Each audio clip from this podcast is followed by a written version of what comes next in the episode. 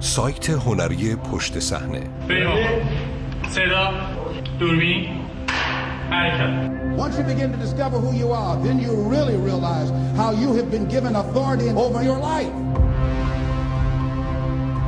But you can only do that through the struggle of life. ایستوود، هالیوود و محدودیت های قهرمانان روزمره. می توانیم قهرمان باشیم اما فقط در یک فیلم.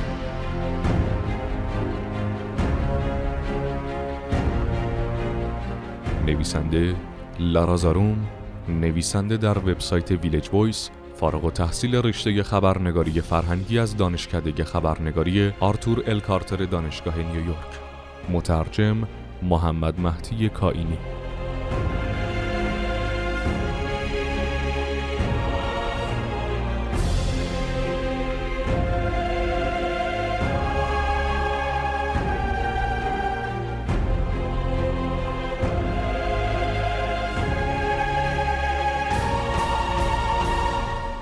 در فیلم جدید کلینت ایستوود قطار ساعت 15 و 17 دقیقه به پاریس اسپنسر استون، آنتونی سدلر و الک اسکارلاتوس حرکت قهرمانانه خودشان را سوار بر قطاری که در بعد از ظهر 21 آگوست 2015 به سرعت از آمستردام به پاریس می‌رفت بازسازی کردند. فیلم عجیبی است البته نه به این خاطر که این آمریکایی هایی که به از پای درآوردن ایوب الخزانی مرد 25 ساله مراکشی که با یک اسلحه تهاجمی یک هفتیر و یک کاتر به قطار حمله کرده بود کمک کرده بودند نقش خودشان را در فیلم بازی می کردند. قطار ساعت 15 و 17 دقیقه به پاریس به این حمله استراباور از ابتدای آن نگاهی اجمالی می اندازد. از اتفاقات حال حاضر به گذشته می رود و به تربیت معمولی این سه دوست دوران کودکی می پردازد. اینکه داستان به کدام سو می رود مسئله پنهانی نیست. زیرا ما از قبل می دانیم که داستان به کجا می رود. حادثه ای که فیلم بر اساس آن ساخته شده تیتر همه روزنامه ها را در بر گرفته بود. طوری که انگار تقریبا همین دوازده روز پیش بود. بلاکباسترهای مبتنی بر حوادث واقعی این روزها فاصله بین حادثه هولناک که تیتر اخبار می شود و فیلم بلاکباستری که از آن حادثه روایتی ستودنی بیرون می کشد به اندازه شکافی باریک شده است.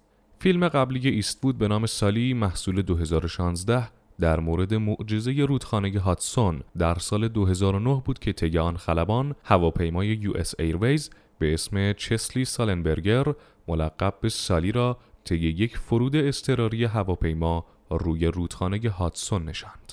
همان سال شاهد اکران دیپ واتر هورایزون به کارگردانی پیتر برگ بودیم. فیلمی در مورد انفجار یک سکوی نفتی در سال 2009 که یکی از دو فیلمی بود که برگ در آن سال برگرفته از اخبار و حوادث روز ساخته بود. اثر دیگر برگ به نام روز میهن پرستان در مورد بمبگذاری های ماراتون بوستون نیز در سال 2016 و برای کریسمس اکران شد. در سال 2017 دیوید گوردون گرین دنباله فیلم میهن پرستان را با فیلم قوی تر ساخت. فیلمی در مورد خاطرات مردی که پاهایش را در آن بمبگذاری ها از دست داده بود.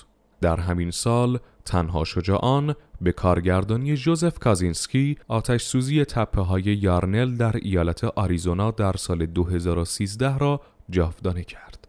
نوشتن فیلمنامه، انتخاب بازیگران و تأمین بودجه فیلم زمان بر است. اما در چرخه های خبری تربو شارت شده امروز برخی اوقات تنها یک عکس پربازدید در فضای مجازی از دو سلبریتی که در یک شوی لباس در کناری نشسته اند کافی است که فرایند تولید یک فیلم شروع شود. توماس دوهرتی تاریخشناس فیلم و استاد دانشگاه برندیس می‌گوید در حال حاضر ما در معرض آبشار بهمن رسانه قرار داریم. یکی از دلایلی که دارند سریال هایی مثل مارفی براون و خیلی از سریال های دیگری را که شنیده اید را برمیگردانند نیاز به خوراک دادن به این حیولا با روایت های تصویر متحرک است. حوادث دهشتناک دنیای واقعی نیز به این امر تحقق می بخشند. در دوران پیش از تلویزیون برای هالیوود امر متداولی بود که حوادث دنیای واقعی را در فاصله بسیار کوتاه به پرده سینما برساند. دوهرتی به ماجرای آدم ربایی نوزاد چارلز لیندبرگ اشاره می کند که به یک رسوایی ملی تبدیل شده و در کمتر از دو سال منجر به ساخت فیلمی با نام نوزاد خانم فین ربوده شده شد. مارکریس ژورنالیست و نویسنده کتاب آن پنج نفر بازگشتند داستان هالیوود و جنگ جهانی دوم می‌گوید که در طول جنگ جهانی دوم محتمل بود که یک فیلم تنها کمتر از شش ماه از مرحله ایده به فیلمنامه و سپس به فیلمبرداری و تدوین و در صورت نیاز به فیلمبرداری مجدد برسد. حتی پیش از شروع جنگ و در سال 1936 کمپانی مالوینا پیکچرز فیلم من اسیر آلمان نازی بودم را اکران کرد. فیلمی در مورد یک خبرنگار آمریکایی جوان در برلین به نام ایزابل استیل که درگیر حلقه های جاسوسی می شود. خبر این فیلم در تمام روزنامه ها بود تا حدی که منتقد نیویورک تایمز در نقدش از این فیلم با لحنی ناراحت نوشته بود با توجه به اینکه فرصت کمی برای فراموش کردن داشته ایم همگی می‌دانیم که خانم استیل آمریکایی جوانی بود که در سال 1934 به اتهام جاسوسی به مدت چهار ماه در آلمان زندانی شد. دقیقا مثل قطار ساعت 15 و 17 دقیقه به پاریس، استیل نیز در آن فیلم نقش خودش را بازی می کرد. شاید مثال ناماشناتر در این حوزه فیلم سالیوان های مبارز اکران 1944 باشد. فیلمی بر اساس داستان واقعی پنج برادر اهل ایالت آیووا که همگی با غرق شدن کشتیشان کشته شدند. دوهرتی می‌گوید تقریبا 18 ماه پس از حادثه فیلم آن را ساختند و آنچنان به روح و روان مخاطبان آسیب زد که مجبور شدند اکرانش را متوقف کنند. گزارش هایی وجود دارد که سینماداران در شهرهای کوچک در آن زمان گفته بودند تماشای این فیلم بیش از حد سخت است. مردم شهر ما پسران و شوهرانشان را از دست دادهاند. غم و اندوه حاصل از تماشای فیلم تحمل ناپذیر است. مردم در سالن سینما قش می کردند. در دهه های پس از جنگ جهانی در زمینه تولید سریع داستانهای واکنشی تلویزیون گوی سبقت را از سینما رو بود. دوهرتی اشاره می کند که هالیوود در واکنش به جنگ ویتنام کند عمل کرد. استیون پرینس منتقد و استاد سینما در دانشگاه ویرجینیا در کتاب خود طوفان آتش سینمای آمریکا در عصر تروریسم می نویسد تا سالها پس از پایان درگیری هیچ فیلم هالیوودی حائز اهمیتی در مورد ویتنام ساخته نشد به استثنای فیلم بحث برانگیز جان وین به اسم کلاه سبزها از نظر من حملات 11 سپتامبر نقطه عطفی در رویکرد هالیوود به حوادث هولناک واقعی بود. به ویژه پس از دو بلاکباستر جسورانه ساخت 2006 به نامهای برجهای تجارت جهانی و یونایتد 93 زمانی که این دو فیلم در مجموع با نقدهای مثبتی روبرو شدند دریچه های سد باز شد. طولی نکشید که هر داستان واقعی که در سطح ملی اهمیت داشت حتی اگر داستانی بسیار دردناک بود می توانست به سرعت به فیلمی سینمایی تبدیل شود.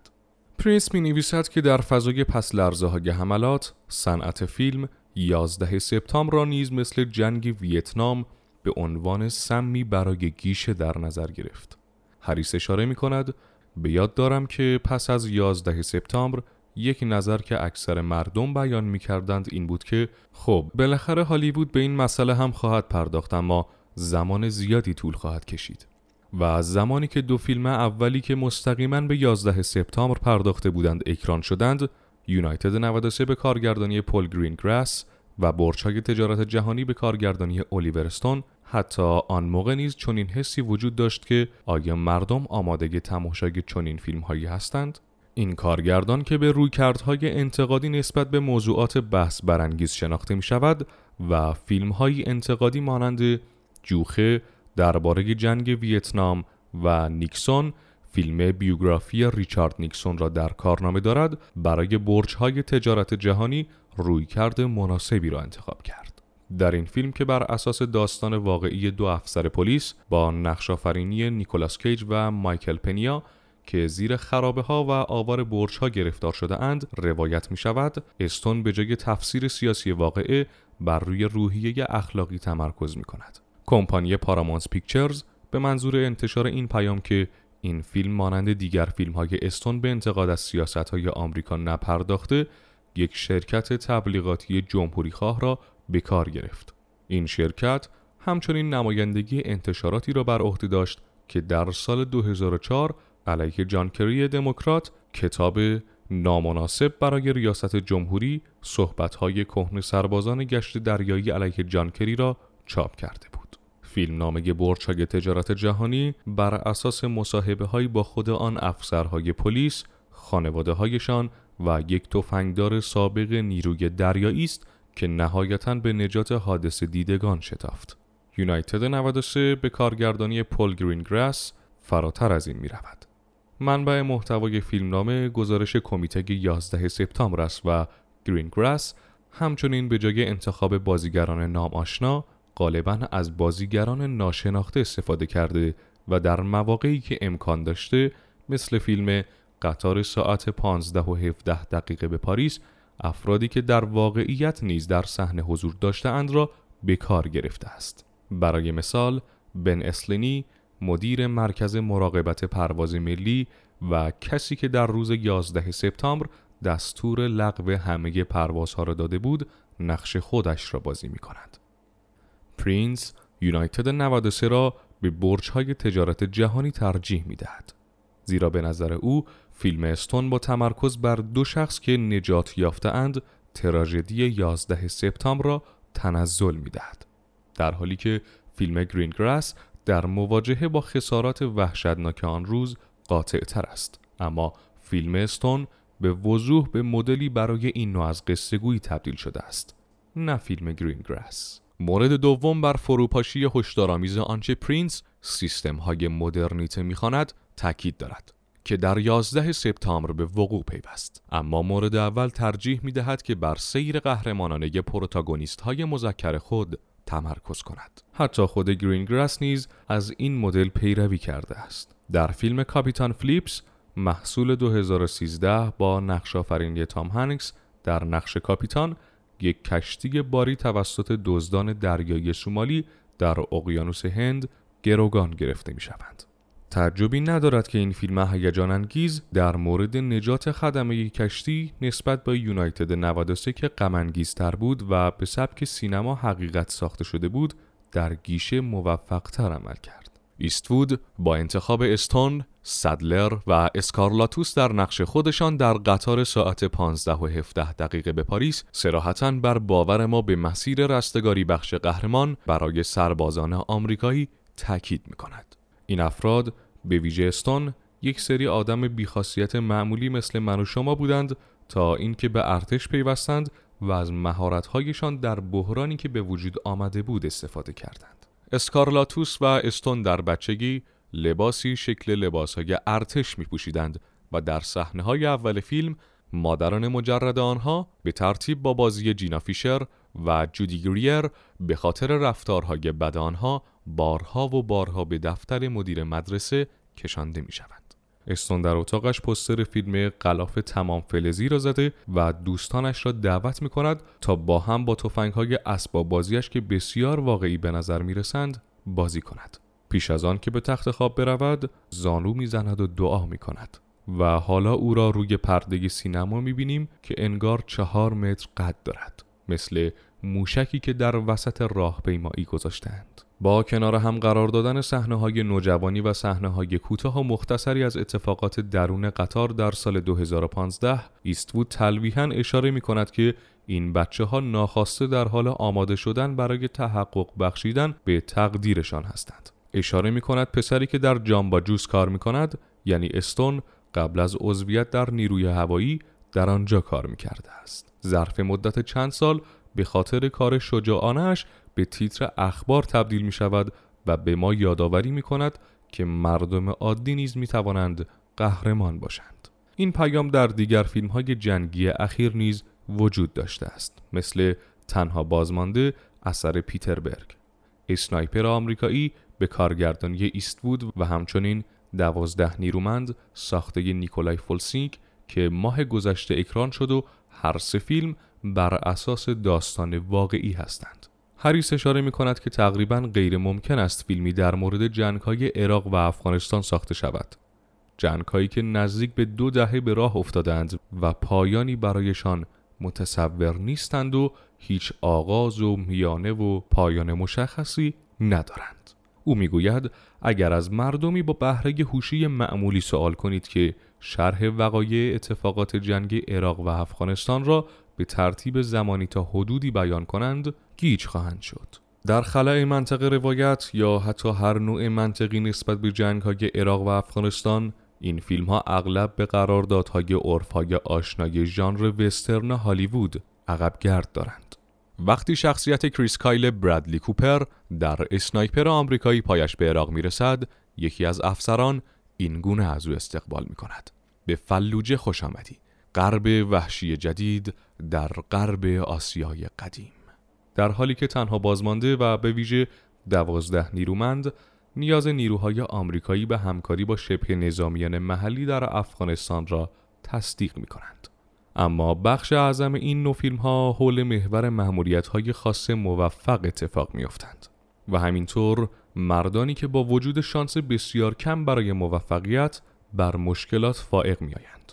مثل برش های تجارت جهانی فیلم های ایستوود نیز تمایل دارند که این پیروزی ها را در نتیجه اقدامات شجاعانه اشخاص نشان دهند. این سبک از نمایش قهرمانان یکه و تنها در بسیاری از فیلم های دوران پسا 11 سپتامبر در مورد عراق و افغانستان وجود داشته است. بسیاری از آنها شامل صحنه در اول فیلم هستند که در آن قهرمان فیلم از دیدن سقوط های تجارت جهانی در اخبار شوکه می شود. اسنایپر آمریکایی و قطار ساعت 15 و 17 دقیقه به پاریس قاطعانه از بحث‌های سیاسی در مورد جنگ عراق و تروریسم در سطح جهان اجتناب می کنند و در عوض بر نیت خالص پروتاگونیست هایشان تاکید دارد. تمایل شدید این پسرهای آمریکایی برای خدمت به جبهه خیر در دنیا در قطار ساعت 15 و 17 دقیقه به پاریس به نظر می رسد که این تمایل شدید بیش از هر چیز در بیقراری آنها ریشه دارد. مدیر مدرسه اسکارلاتوس و استون مردد است که آنها بیش فعال هستند. با این وجود مادرهایشان از دادن دارو به پسرهای کاملا سلامت اما پر سر و صدایشان امتناع می کنند. سالها بعد اسکارلاتوس به عنوان عضوی از گارد ملی ارتش اورگون به افغانستان اعزام می شود و در تماس اسکایپی با استون به او می گوید که حس حراست پاساژ دارد و کار مهمی برای انجام دادن ندارد. او توضیح می دهد که حالا آدم بدها داعش هستند. راستش را بخواهید تا قبل از صحنه استراباور حمله قطار فیلم قطار ساعت 15 و 17 دقیقه به وقت پاریس آنقدر ملالت آور است که بیننده را در جای قهرمانان بیقرار خود قرار می دهد. من هم بی صبرانه منتظر شروع نقشه حمله تروریستی بودم. فقط به خاطر اینکه بالاخره اتفاقی در فیلم بیفتد. این پسرها مشتاق اقدام کردن و فرصتی برای اثبات خودشان هستند.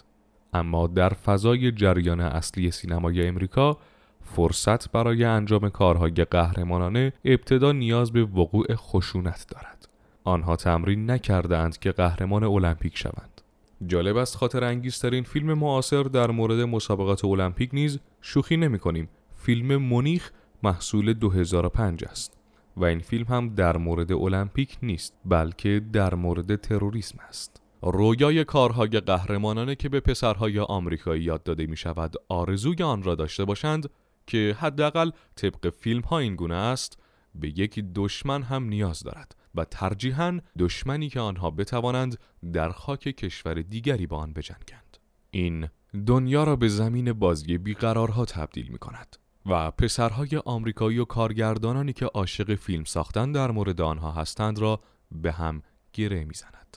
در تمام مدتی که ایستوود صرف نشان دادن معمولی بودن قهرمانان فیلمش می کند تنها داستانی که مطلقا هیچ علاقه ای به آن ندارد داستان خود عامل تروریستی یعنی ایوب الخزانی است. آیا امکان این وجود دارد که انگیزه او هم برای انجام کارهاگش همان ترکیبی از سر رفتن حوصله و احساس وظیفه‌ای باشد که استون اسکارلاتوس و صدلر را به از پای درآوردن خودش مجاب کرده است؟ ایستوود کنجکاو دانستن این موضوع نیست. در این فیلم و اسنایپر آمریکایی به اصطلاح آدم غالبا شخصیت های مورد ستایش هستند. و به ویژه در قطار ساعت 15 و 17 دقیقه به پاریس ابزاری کارآمد برای تزریق معنا درون زندگی های راکت و بیقرار پسرهای تمام آمریکایی است که با پرستش فیلم های جنگی بزرگ شدند و همچنین ابزاری برای نشان دادن درگیری دو طرف به عنوان تقدیر و مشیت الهی. دیدن اعمال قهرمانان روی پرده سینما هیجان انگیز است. آیا این خوب نیست که برای تماشای حوادثی که زندگیمان را شکل داده اند روی پرده سینما نیاز نیست سالها منتظر بمانیم؟ اما بالا رفتن سرعت این فرایند در یک دهه اخیر به این معناست که افراد بیشتر و بیشتری این وقایع را نه از طریق گزارش های خبری بلکه از طریق منشور قراردادهای هالیوودی حزم و جذب می کنند. با تمام اسطوره سازی ها و سیقل دادن کجی هایی که به طور ضمنی در فیلم ها القا می شود. بلاکباستر هایی که به اعمال تروریستی پسا 11 سپتامبر و جنگ های عراق و افغانستان می‌پردازند اغلب بر این ایده استوار هستند که وقتی اتفاق هولناکی رخ می‌دهد تو یه پسر آمریکایی بالاخره فرصت پیدا می‌کنی تا فوقالعاده باشی و یا حتی در یک فیلم جاودانه شوی چون این فیلم هایی مثل تلسما یا اشیای رازآلود هستند که به هر نحو از طریق فرایند کیمیاگرانه فیلمسازی این حس را به مردم آمریکا منتقل می کند که کنترل خشونت های بیمعنی و درگیری های بیپایان بیزانسی تا حدودی بر عهده ماست. در عواست قطار ساعت 15 و 17 دقیقه به پاریس، اسکارلاتوس با دوستش در حال خوردن نوشیدنی هستند که دوستش به او می‌گوید پدرم می‌گوید که همه داستانی دارند و این وظیفه ماست که داستانشان را بگوییم. اما چه داستانی برای میلیون ها مخاطب تعریف می شود و چرا؟ درست است که تقریبا هفت هزار آمریکایی پس از 11 سپتامبر در راه مبارزه برای کشورشان جان خود را از دست دادند.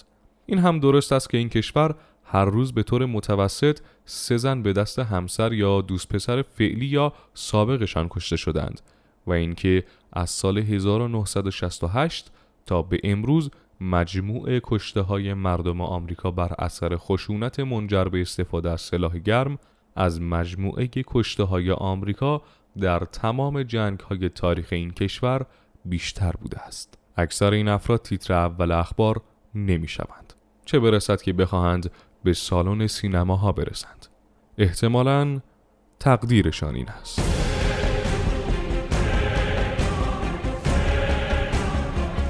سایت هنری پشت صحنه behindthescene.ir